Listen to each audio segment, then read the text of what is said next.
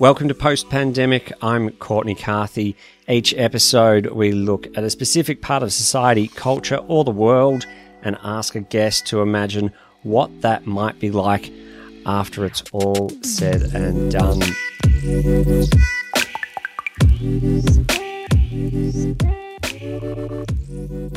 This episode, Community Australian Rules Football, also known here in Australia as footy.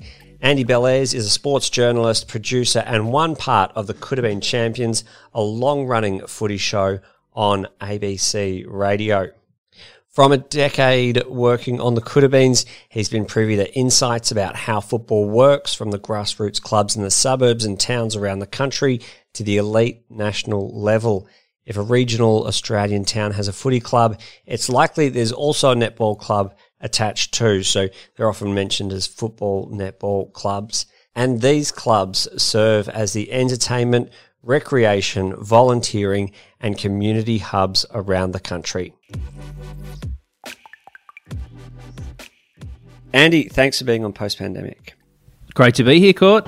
Uh, we're speaking to, uh, to each other in Melbourne, which is nice. Um, home of uh, Australian rules football. Also, not that far, either of us, from the MCG, which has, I suppose, been left empty by the cancellation of the season. And while that's the premier top level competition in the Australian game, there's hundreds, maybe thousands of leagues around the country that have also been, or had a stop put on them where you know, people on the weekend can't participate like any other sport around the world. Uh, people look forward to basically having a bit of a, a kick on the weekend. And for Australian towns uh, outside of the major cities and even some of the suburbs, it's a big focus. Can you just explain? I'm, I'm not hugely into football, as you know. Um, it's probably the, the big difference between you and me uh, after years of knowing each other. But can you explain why community Australian football is so so significant here? Well, it is probably the premier um, community builder in particularly in small communities and and even more particularly in isolated communities. You know, you got you got small towns that uh, really revolve around the, and it's not just Australian football. I know that's my topic, but it's football netball in most um, most communities. Football netball clubs are the hub for um, younger people. Um, they're the hub for volunteerism. They're the hub for people just coming together uh, for one goal in a community. You know, communities these days are more and more fractured as um, you know the focuses move towards bigger city hubs. But when people live in a small town or or a small um, rural community, often the um, comradeship or the the companionship that they receive from their football club for training or uh, on game day uh, is really the only time that they get that companionship through the week. So, um, yeah, football, netball clubs are incredibly important to local communities. They're really important in suburban um, uh, suburbs of, of our centres as well. You know, that the, just that sort of that local um, community builder to, as I said, to a purpose that everyone's involved in and everyone is working towards, you know, winning games of footy and, and having fun. Um, yeah, they are more important than, than you might even think. And just a little bit of perspective for some of the, we'll take the, the northern leagues from Victoria, the state where we're in, which is at the bottom of Australia. Uh, a friend of uh, mine was telling me that he drove from one side of the league to the other, and it was possibly so. This is maybe well, like eight to 15 teams maybe that play against each other on a weekly basis during winter. And the footprint of the league might have been like 300 kilometers wide, I think, something like that. I mean, up towards Benalla, which is near, oh, Andy, you're sort of from closer that way. But these, these football leagues are, are very large footprint, very small towns of, you know, a couple of hundred, couple of thousand people. It's not like there's, you know, it's not China where there's, you know, a million people every 50 kilometers or so. Yeah. I mean, uh, the, Benalla League and um, the Benalla League, where, you know, Goulburn Valley Football League, um, yes, the distances are, are significant, but compared with some of the others, um, particularly up around that very far northwestern corner of Victoria. Um, I was just looking up. I think the longest distance to travel is in the Golden Rivers League, which is a small league, um, but that is so spread that the biggest distance I think is between a town called Hay in southern New South Wales and a town called Ultima, um, which is just south of Swan Hill, and that's two and a half hours one way just to play a game of footy. So you know that's a that's a five hour round trip to play football or netball, and they do it willingly because that's what they want to do. You know, that's that's part of their weekend. That and they probably only do it once, if not twice a year. They make a trip of it. You know, that's probably they all get on a bus and go together and stop at a pub on the way home. And you know, I think it all becomes it what it becomes more than what they do on the field. It becomes a way to to develop and and build their community of the the club, that football netball club. Um, and that's what they're lacking at the moment. You know, I, I, think you'd probably find that a lot of, particularly a lot of the players and, and the, le- the less elite players, you know, the local players who just love get, going out for a kick, they're probably missing the community more than they're missing running around, you know, for four quarters on a Saturday afternoon. And can you just give a, a an overview of these uh, sort of like fly in, fly out players that will be basically paid to play on the weekend so that their you know local team can can win but these players are probably coming from you know somewhere else like a city like Geelong or, a city like Melbourne uh, in Victoria?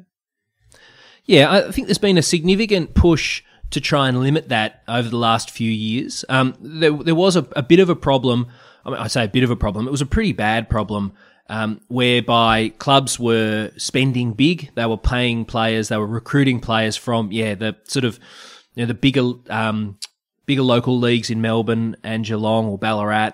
Uh, they were recruiting four or five players, paying them you know upwards of a thousand dollars a game uh, to bring in to win that elusive premiership and.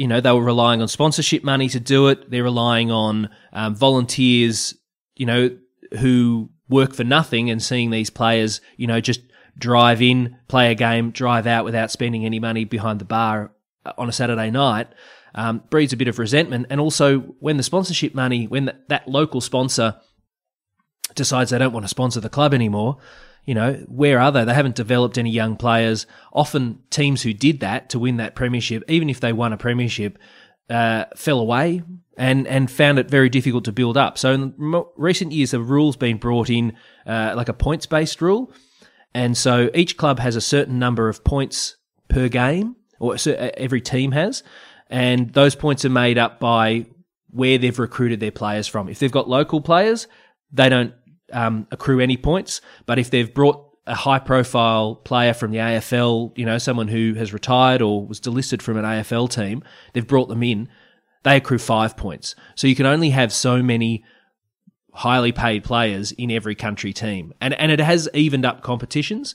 Um, but I think this is going to go even further because clubs are going to find that they don't have the money. Sponsors aren't going to be able to, to give the sort of money to local clubs that they have in the past, at least for the next couple of years. I think you're going to find teams are really evened out and you know the the haves and have nots as as it's been described before you know the teams with money versus the teams with no money they're going to come closer together and hopefully that means that competitions become more even. Which could be part of the first question on post pandemic what will be different about community australian football after the pandemic is over i should say that we're we're coming up to winter uh, right now when we're recording this which is prime time for uh, playing AFL through till maybe September, which is the first month of spring in the Southern Hemisphere. So, Andy, what do you think will be different about community Australian football after the pandemic? Court, I actually think I don't think there's going to be a whole lot of visu- uh, visible difference. I think you're going to still probably you know, when it's over, you're going to be able to rock up to any recreation reserve in any town, anywhere in Victoria or South Australia, Western Australia, you know, wherever they play footy. And I mean, I know it's not my topic of expertise, but this is the same for rugby league clubs, for soccer clubs, for anything. You know, you'll be able to sh- turn up, you'll see two teams out in the middle, you'll see cars around the boundary line. You won't notice a whole lot of difference. I think in the in the operation of the clubs, the difference is going to be the money. And yes, clubs you need money to operate. You know, they have to pay for the hire of the ground from the councils and they've got to pay for strapping tape and they've got to pay for, you know, the water bills and all that sort of stuff. But they also, as I said before, they pay for players. And that's the difference is that sponsorship dollars, particularly from local organisations, local companies, um, they're gonna, it's not going to be there as much as it is has been in the past. So that means that they will have to be far more choosy about who they pay, how much they pay them.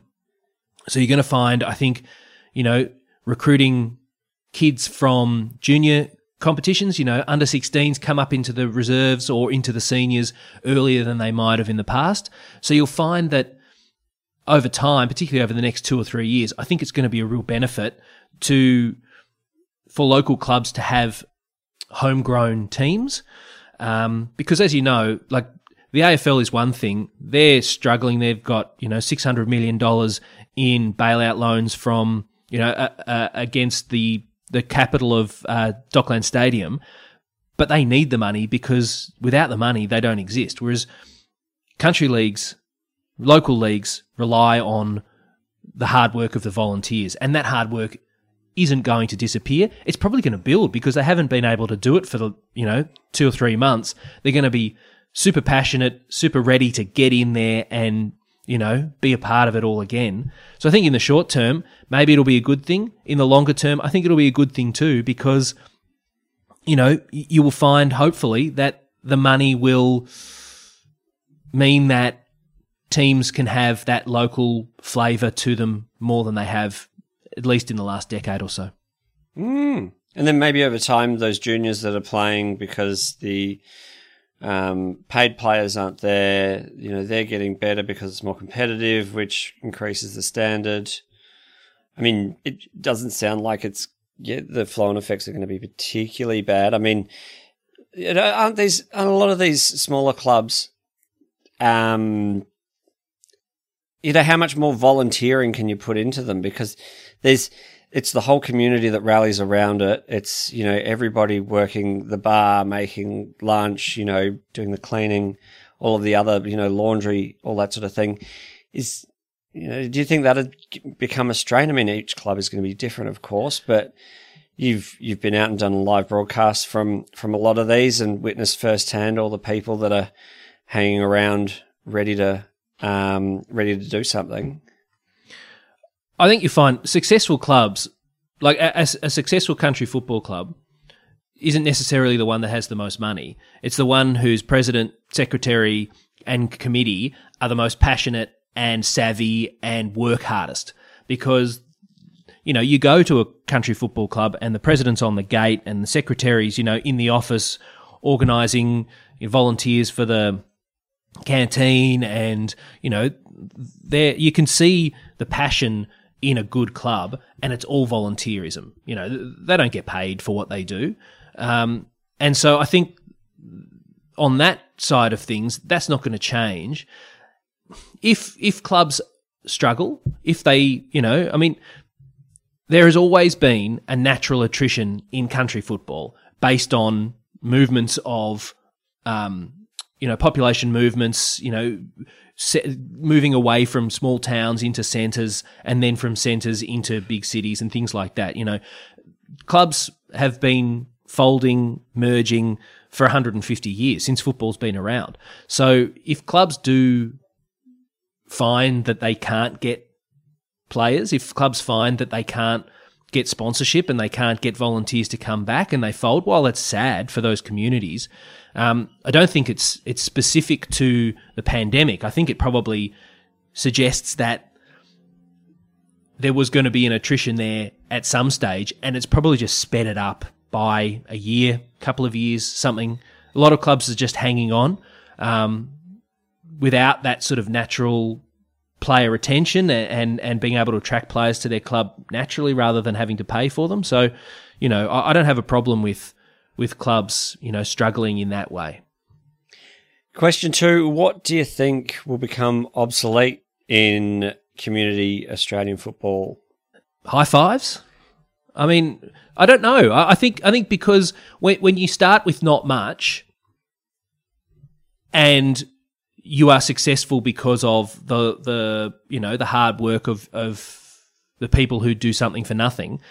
I don't think you're gonna if you start with not much, you're not losing a whole lot um, to retain to still be successful. I think I think you're probably going to lose some of that high end money for players, um, which is a good thing. I think you're probably going to lose some of the excess. You know, maybe you're going to lose a bit of the, um, you know, uh, bags of cash under the table because it's just not going to be there.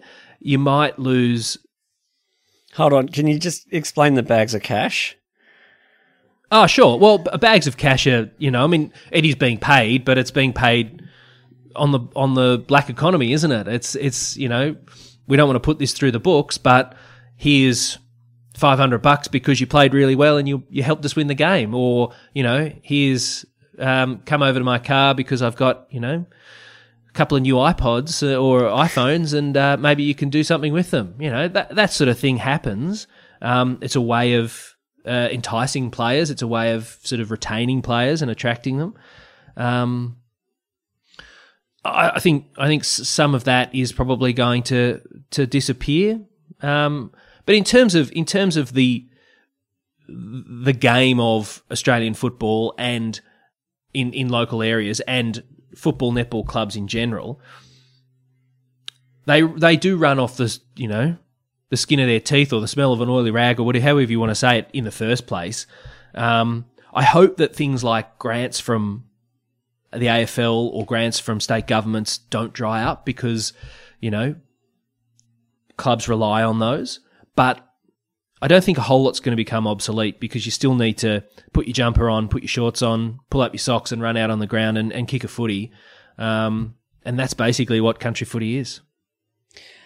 On to question three, and you know, working in um, Australian football, Australian football media, what do you think will be different in your daily life? You know, coming into contact with um, with the sport and other people that that you chat to, you know, so many hours a week about uh, about the game? I'm I'm looking forward to it. I can't wait for it to come back. I think I think people appreciate what they have so much more when it's not there, and so when they come back, there'll be a real passion and a zeal for getting involved. You know, promoting what they have. You know, telling stories. That's what we do, and more specifically, that's what I do in a in a um, you know, a professional or a week to week basis, I, I'm really looking forward to hearing the stories of, you know, why people love what they do in, in playing the game and also administering the game and, and supporting, you know, their local clubs. I'm really looking forward to that sort of positivity that comes from, you know, being deprived of it.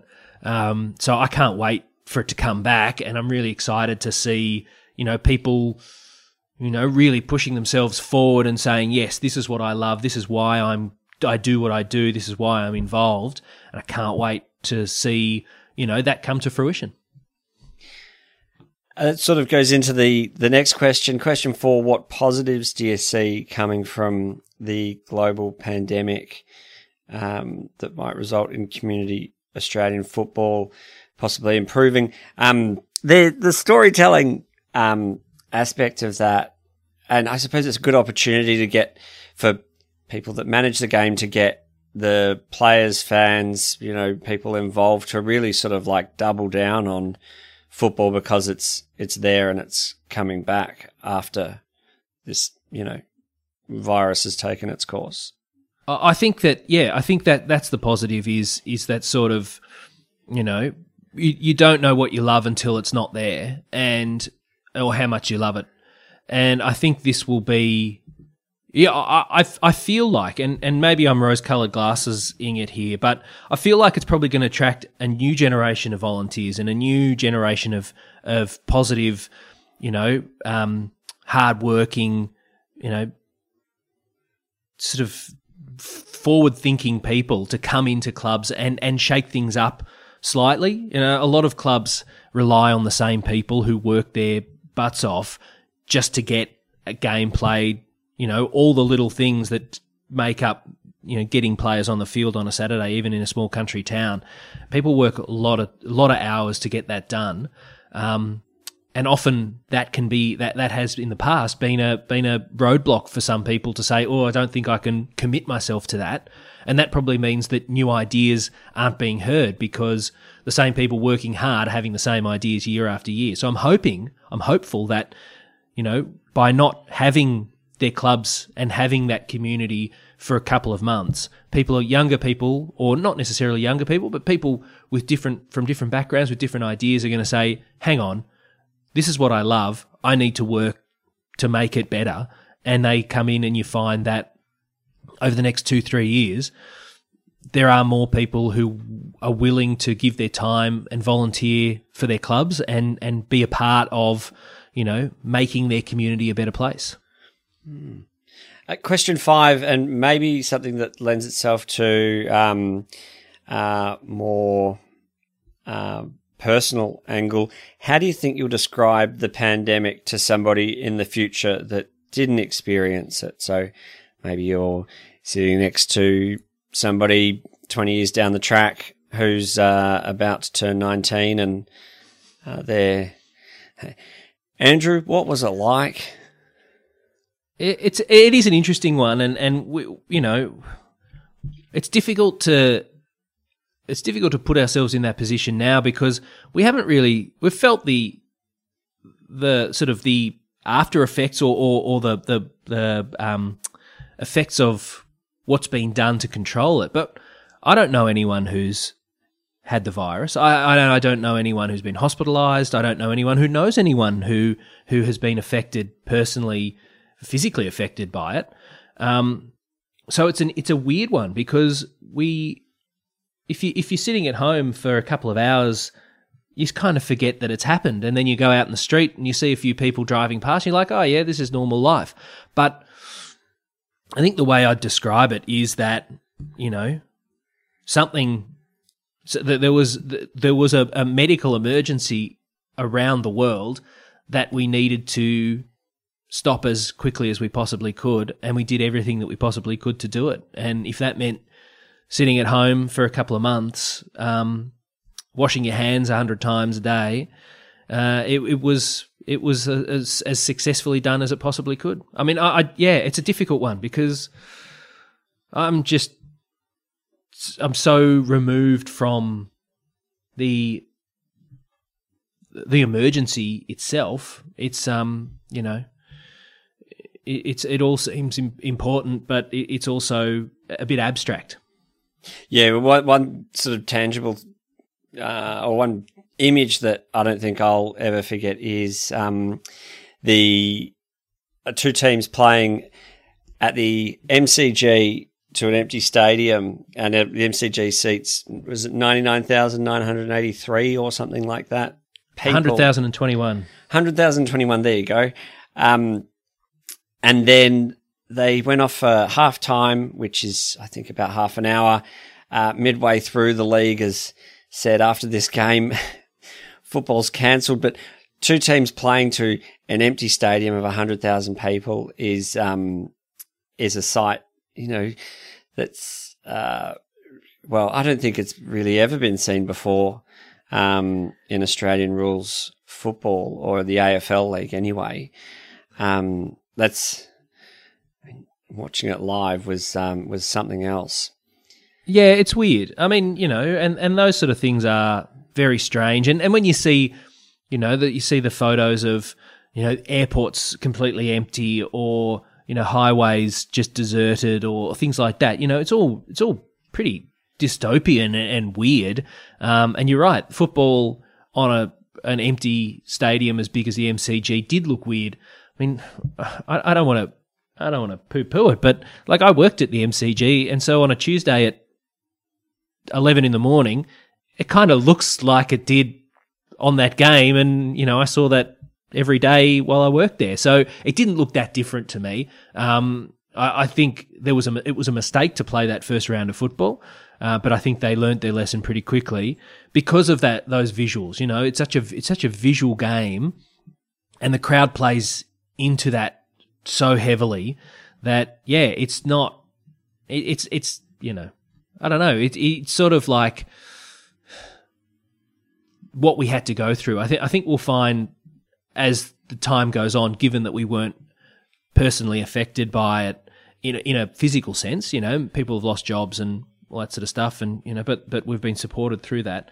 Um, I think I think it'll be a case of you know, a bit like the way they you know, if you talk to your grandparents about the war, my my grandmother was a teenager in the war, and she used to talk about it in a very positive way. Oh yeah, well we used to have to bunker down and do this and do that. And it's like, well, it's kind of you know a bit how we'll feel because we're not. Per, I'm not personally affected. Mm. Mm. And Australia's seen a relatively low amount of infections. Um, would have been much lower if it wasn't for the Ruby Princess, a cruise ship that came back. Yeah, but they had to go somewhere.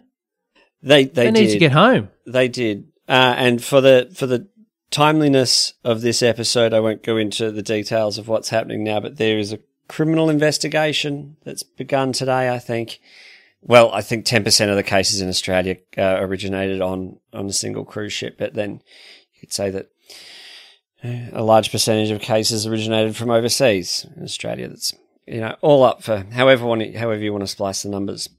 And when you, you know, I find myself looking at social media feeds a fair bit during the day, and, and when you see the alternate reality, you know, you see what's happening in the in the United States, and when just average people are being, you know, their tweets are being liked and you see them in your feed.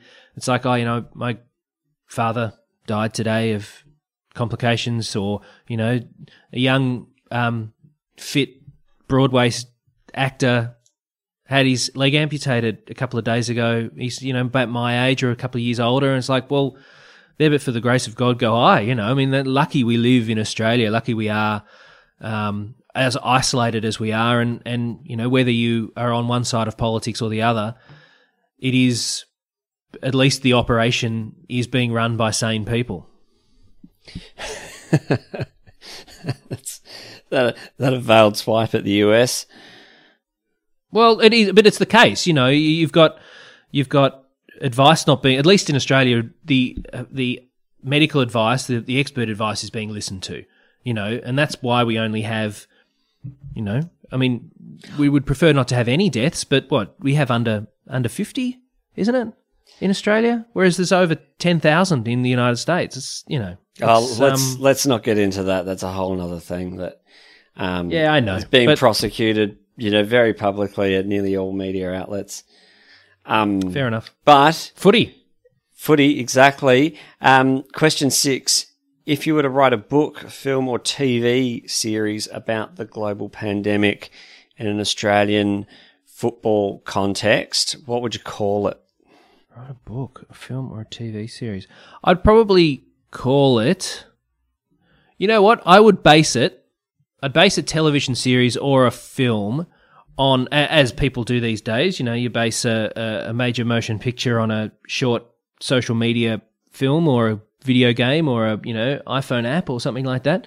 There was a fantastic video that um, a couple of guys from um, Central Victoria around a football team called the Rokewood Corindhap Grasshoppers, and their coach and a player put together a farm fit video. And it was, you know, tongue in cheek and it was pretty roughly put together, but it was very funny and it got lots of views on, on Facebook where you know, the, the, it was the difference between being farm fit and being gym fit.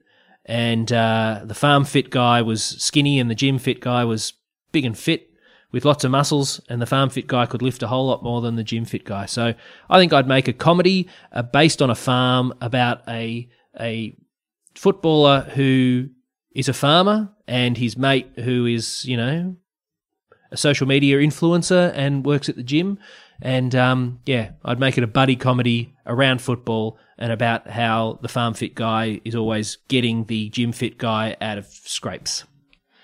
What do you call it? Farm fit. Okay, all right. I should have seen that one coming. Uh, question seven. What do you think we should be paying attention to right now that will affect uh, life, uh, football life, Australian football life after the pandemic? I think we should be noticing what's not being said by the AFL. I think the AFL, as much as it's, you know, the Australian Football League, it is the top league. The AFL administers all football um, around Australia, well, most of football, particularly in Victoria, it, it, administers and, and has oversight over all country leagues, women's leagues, you know, suburban, junior. I think it's pretty similar in South Australia, although the SANFL has, and in Western Australia, WAFL, the Western Australian Football Commission, have more oversight. Um, I think we should be listening for what's not being said, where every time the AFL talks, they talk, or and and their CEO Gillon McLachlan, they talk about the main league. I think you'll find very few um, sound grabs relating to what actually happens to the local leagues of football.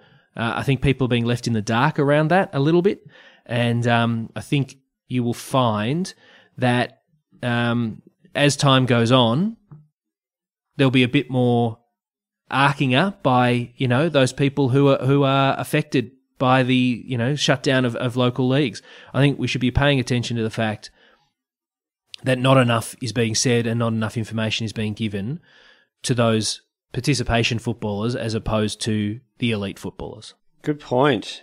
Yeah, very much about the uh, the big league. I suppose that's where the money's coming from, and that's probably where they'll.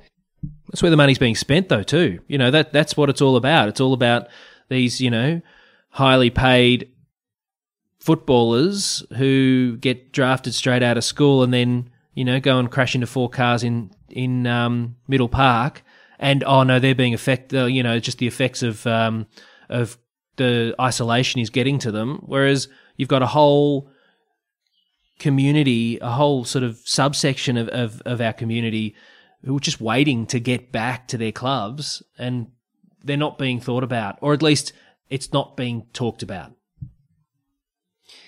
Well, wait and see. Um, links to everything that we've talked about that is, is available online will be included in the show notes, including uh, what could be the precursor to Andy's first feature film, Farm Fit. Farm Fit. Farm Fit. Looking forward to that one. Geez, that would have to be, there'd be a lot of salt, salt of the earth, sort of, you know, um, might Australian. even have Francis Greenslade in it. God, jeez.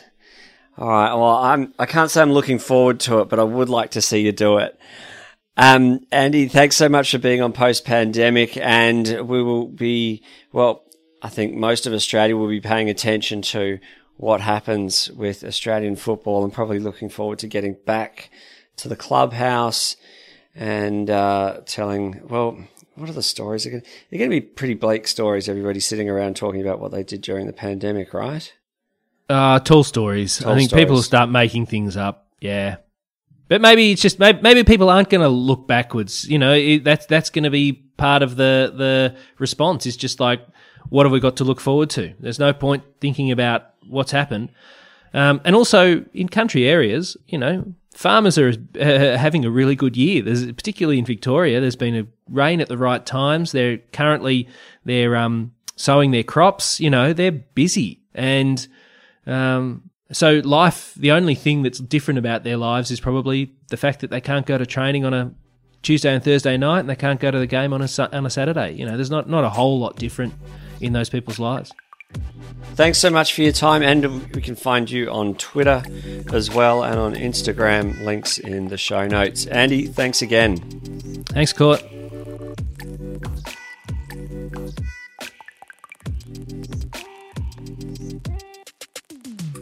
Post Pandemic is hosted by me, Courtney Carthy. Production is by Neely Media. Cover artwork by Studio Baker. And our theme music was created by Alex Shulgin.